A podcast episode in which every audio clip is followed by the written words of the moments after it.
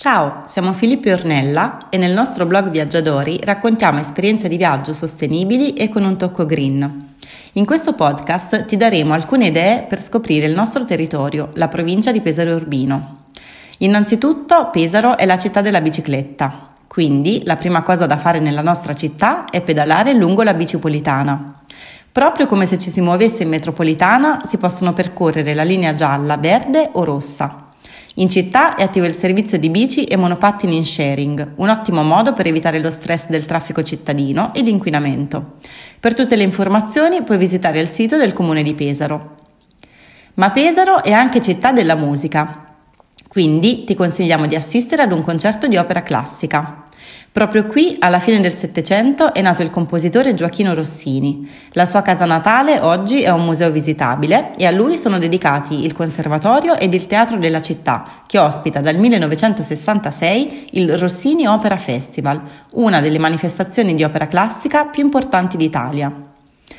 A Pesaro la natura non manca e la città gode di un panoramico polmone verde, il parco naturale regionale sul Monte San Bartolo, al confine con la Romagna e affacciato sul mare Adriatico. Qui si possono svolgere tante attività all'aperto, tra escursioni e passeggiate a cavallo. Per saperne di più visita il sito del Parco Naturale San Bartolo. Dalla città di Pesaro ci spostiamo nella vicina Fano per fare un viaggio indietro nel tempo. Sotto l'attuale città si nasconde un percorso fatto di vicoli, cunicoli e gallerie sotterranee. Si tratta della città di Fano di oltre 2000 anni fa ed è possibile visitarla insieme ad una guida specializzata. Per informazioni ci si può rivolgere all'ente del turismo della città di Fano.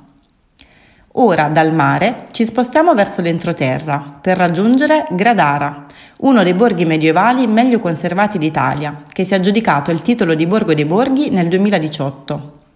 Tra le mura del paese si è consumato il tragico amore di Paolo e Francesca narrato da Dante e visitando il castello si può ripercorrere la storia dei due giovani innamorati.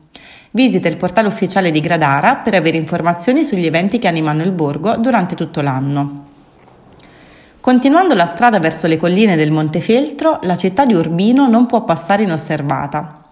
Si tratta di uno dei centri più importanti e meglio conservati del Rinascimento italiano.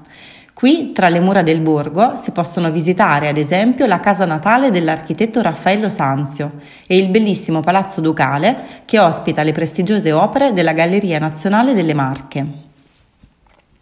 Poco distante da Urbino, all'interno del comune di Fossombrone, puoi vedere una particolare opera della natura che prende il nome di Marmitte dei Giganti.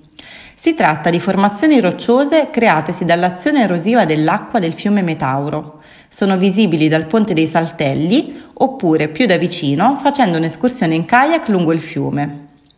A una decina di chilometri da Fossombrone troviamo un'area di particolare interesse naturalistico, storico e culturale, la Gola del Furlo tra i monti Pietralata e Paganuccio. L'attività che ti consigliamo di fare al Furlo è un trekking, in particolare lungo il sentiero escursionistico 449 fino alla terrazza del Furlo, un punto panoramico davvero suggestivo. Per maggiori informazioni puoi visitare il sito della riserva naturale statale Gola del Furlo. Lasciamo la natura per un'esperienza da brividi. Nel comune di Urbania, all'interno della Chiesa dei Morti, sono custoditi 18 corpi mummificati in modo naturale. Oltre a vederne i resti, potrai scoprire le loro storie ascoltando il racconto dell'anziano custode. Per ricevere informazioni visita il sito dell'ufficio turistico di Urbania. Dopo tutti questi giri non ti è venuta fame? Prima di lasciare il nostro territorio devi assolutamente provare due piatti della tradizione, la pizza Rossini tipica di Pesaro e la crescia sfogliata di Urbino, occhio a non confonderla con la piadina romagnola. Speriamo che le nostre 10 idee ti siano state utili per scoprire la nostra meravigliosa provincia e a presto!